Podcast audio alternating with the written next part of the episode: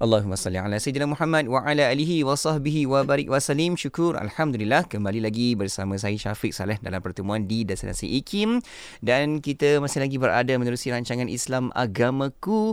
Uh, kita berada di sini dengan dua orang tetamu iaitu kita ada Ustaz Muhammad Suhaimi Abdul Aziz, pengurusi Perkim Cawangan Datuk Keramat dan juga Ustaz Muhammad Izzuan merupakan uh, pendakwah bebas yang turut hadir bersama-sama kita hari ini bercerita tentang dakwah kepada anak muda. Ha betapa penting kan ustaz kita bercakap tentang dakwah untuk anak muda ni kan ustaz sebab mereka lah yang akan memimpin uh, negara okey dan juga ummah kita hmm. untuk masa depan nanti kalau sekarang kita tak terapkan eh, dakwah yang baik-baik macam mana nanti masa akan datang pula kan okey dan kita nak ke Ustaz Izwan eh, cik, kan ini pertama kali ni kita bertemu ni Ustaz. Masya-Allah. Saya pertama kali tapi Ustaz ceria yang masuk konti ya Ustaz eh. Allah Allah okey Ustaz Izwan uh, dalam pengalaman Ustaz hari ni kenapa Ustaz pentingnya kita mendekatkan anak muda dengan mesej dakwah supaya hati mereka ni begitu bersedia dan apa uh, uh, uh, cara kaedah terbaik Ustaz untuk kita nak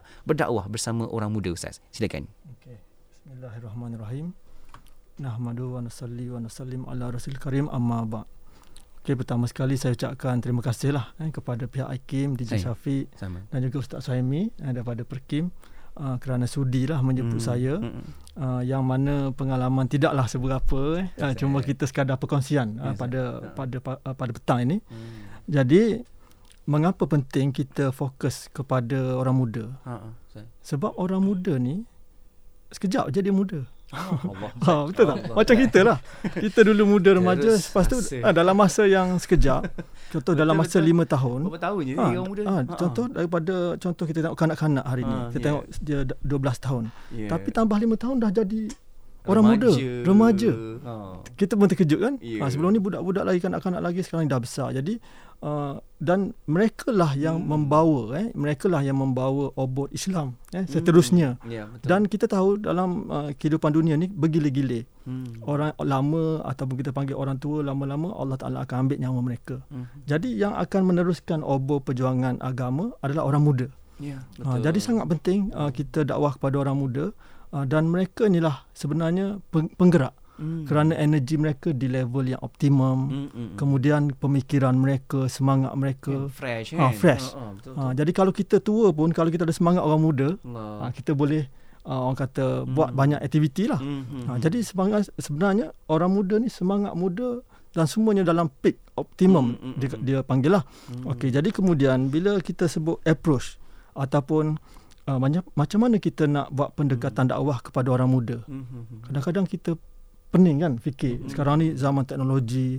orang muda dah di alam lain di alam maya macam ustaz saya cakap tadi orang muda dulu yeah. uh, selalu main apa lastik burung lah kemudian uh. tangkap ikan tapi sekarang main bola di dalam dunia maya jadi yeah. kita pun terfikir adakah pendekatan dakwah kepada mereka mm-hmm. macam mana nak approach mereka mm-hmm. jadi sebenarnya sampai kiamat sekalipun walaupun teknologi secanggih mana mm. sebenarnya da- jawapan kaedah berdakwah sudah ada jalannya Allah, iaitu Allah. Hmm. melalui al-Quran dan sunnah. Yeah. Ha, sudah jelas dan sudah muktamad yeah. jalan kaedahnya. Hmm. Dan saya mulakan pada petang ini dengan sebuah hadis riwayat Tirmizi yang berbunyi ya ayuhan nas afshus salam wasilul arham wa at'imut ta'am wa sallu bil lail wan nasu niyam tadkhulul jannah bisalam. Hmm. Ha, jadi ini salah satu pendekatan. Maknanya wahai manusia hmm. afshus salam kita ya. sebarkan salam. Sebarkan. Maknanya kepada hmm. orang muda ini Allah, Allah. kita kena approach. Ya. Masuk sebar salam ni kita hmm. mula approach. Hmm. Ha, kita contoh, kena gerakkan ha, kita dulu. kena gerak. Jangan kita, tunggu orang ha, lain. Jangan okay. tunggu anak muda salam dekat kita. Ha. Contoh katakan kita ni orang ha. tua ke, kita ni ha. orang otai ke kita ni ada pangkat ke orang eh? legend ke ha, kan? orang legend ke kita kadang-kadang bila kita rasa kita legend kita tunggu orang muda salam oh, kat kita itulah eh. betul tak lepas tu kalau orang muda tak salam kita marah ni kenapa ni tak salam Allah. sebenarnya kalau kita tengok hadis ini uh-uh. nabi anjurkan kita yang mula okay. ha, kita yang mula dan yeah. nabi sallallahu alaihi wasallam orang yang begitu tinggi di sisi agama pun nabi orang mula-mula berebut hmm. ha, sahabat-sahabat dah berebut nak jadi orang pertama hmm. nabi juga sempat itu Nabi sallallahu alaihi wasallam apatah lagi kita ini. Mm-hmm. Jadi kita kena start dulu. Kita kena approach orang muda. Kita kena approach sebab kita kena mendekati mereka jangan mm. tunggu kita jangan fikir kenapa orang muda tak datang masjid ha? mm. betul tak yeah. kita check balik adakah kita approach kepada mereka yeah. ada tak kita pergi oh. invite mereka welcoming mereka mm-hmm. ha, jadi itu satu konsep penting dalam mendekati orang muda ni macam mana kita yang approach dan approach mm. pula dengan kaedah yang lembut kita tengok eh Allah Taala perintah kepada Nabi Musa untuk approach Firaun yeah. dengan kata-kata yang lembut bayangkan mm. apatah lagi kepada orang muda eh, kepada remaja yang memang hati mereka ni lembut. Yeah. Ha, jadi kita kena cakap dengan lembut. Bukannya dengan orang muda ni kita tengking, kita kita marah, eh, kita kata ni tak betul, ni tak kena kita bagi hukum. Jadi orang muda akan memberontak lah. Mm-hmm. Dan dia akan rasa, oh susahnya bila aku pergi surau, kena marah ni. Aku pakai seluar jeans, tak boleh kena balik, kena tukar kain plekat. Yeah. Jadi yeah. dia rasa tertekan. Bayangkan kalau kita sebagai orang lama, mm-hmm. eh, kita orang masjid, orang surau, mm. orang muda datang kita welcoming. Walaupun dia pakai seluar jin, yang penting tutup aurat. Betul. Kemas, okay? ha, kemas elok dan sebagainya. Kita welcoming, sepatutnya kita sediakan air. Sediakan kopi, teh. Raikan. Ha, Jadi bila kita, ah, dia tengok, oh dia dirai, dia ada tempat di surau ini, orang surau pun uh, welcoming dia. Dia, suka. dia rasa macam tempat dia juga. Allah. Tapi hari ini bila orang muda automatik bila sebut orang muda dia akan bising sebab dia energy level tinggi. Hmm. Jadi bila dia jumpa kawan-kawan, automatik dia akan bising. Itu yeah. memang orang muda. Mana ada kita jumpa kanak-kanak orang muda ni dia senyap. Betul. Kita dulu muda pun masa kanak-kanak pun kita pun bising. Jadi itu memang lumrah mereka. Hmm. Yeah. Kita jangan bila bising saja balik. Jangan masuk membisingkan masjid, membisingkan surau. Hmm. Ha, jadi sepatutnya kita perlu welcoming mereka. Hmm. Mereka dat- nak datang tu bukan main susah. Jadi macam mana kita boleh approach mereka bagi salam kemudian wasilul arham kita hubungkan silaturahim dengan anak muda ini bukannya touch and go kita perlu fikir macam mana nak tackle mereka dan dalam hadis ini sambungan dia wa'at ta'am dan berilah makan orang muda ni dia tak dengar sangat berapa banyak kita cakap kadang-kadang kita ceramah ni lah ceramah orang muda sebenarnya sikit je masuk sebab orang muda ni dia lebih emotional dia tengok akhlak. Ya, Macam mana dia, cara layanan oh, kita betul. terhadap mereka. Betul. Yang tu yang le- le- lekat dalam minda mereka. Hmm. Ha, contoh macam contohlah kita ada emas. Okey. Hmm. Emas ni satu benda menilai betul tak? Hmm. Tapi katakan saya bagi kat Ustaz Syafiq, hmm. saya ambil emas ni, saya letak dalam bekas, saya pun baling bekas tu kena kepala Ustaz Syafiq. Aduh. Ustaz Syafiq suka tak? Syafiq suka ada emas dalam tu kan? Tak, biasanya sakit ya. Walaupun benda tu bernilai tapi Ustaz Syafiq terasa, akan terasa. terasa, terasa. Tapi ha, bayangkan terasa. kalau emas yang cantik itu saya letak dalam elok, kotak elok. merah, right. kemudian bungkus letak perfume. Lepas tu dengan senyuman, dengan kata-kata yang baik, saya hadiah kepada Allah. Ustaz Syafiq. Jadi Allah. Kita akan rasa lebih sangat. Rasa, kan? ha. Jadi begitulah agama ni yang begitu bernilai lebih daripada emas. Allah. Kita kalau bagi dengan cara kasar, hmm. walaupun Islam ni sangat hebat, sangat tinggi, hmm. tapi orang susah nak terima.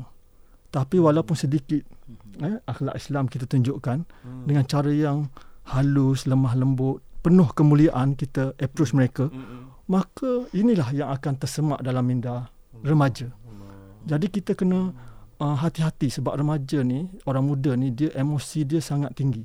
Hmm. Touching. Touching dia kuat. Ha, ya. contoh oh. memori sesuatu memori tu dia lekat kadang-kadang sampai tua.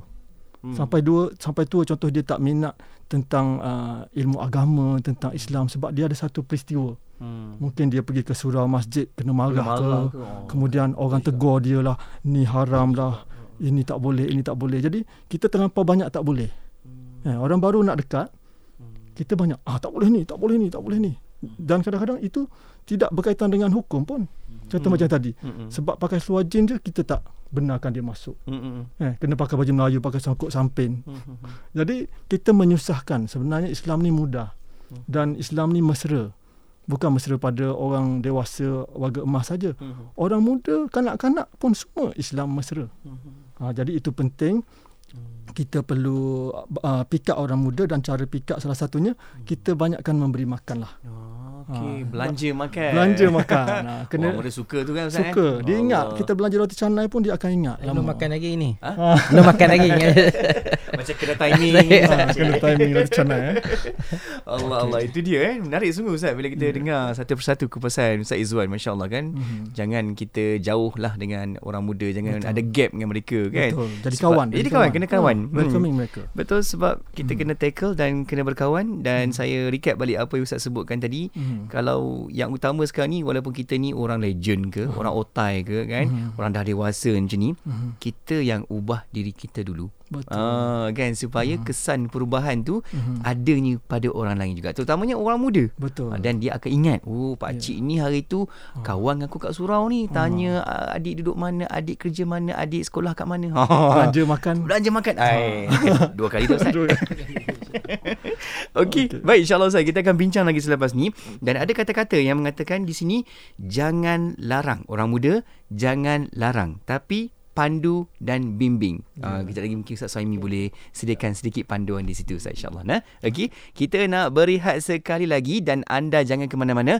Terus kekal di Radio IKIM dan boleh hantarkan juga soalan pertanyaan menerusi ke talian WhatsApp Konti 0112900404 dan juga di ruangan komen boleh uh, penuh-penuhkan di situ cerita-cerita anda yang kita boleh sama-sama kongsikan selepas ini. InsyaAllah like, comment, share di platform media sosial kita. Okey, berehat sekali lagi kekal di Radio IKIM.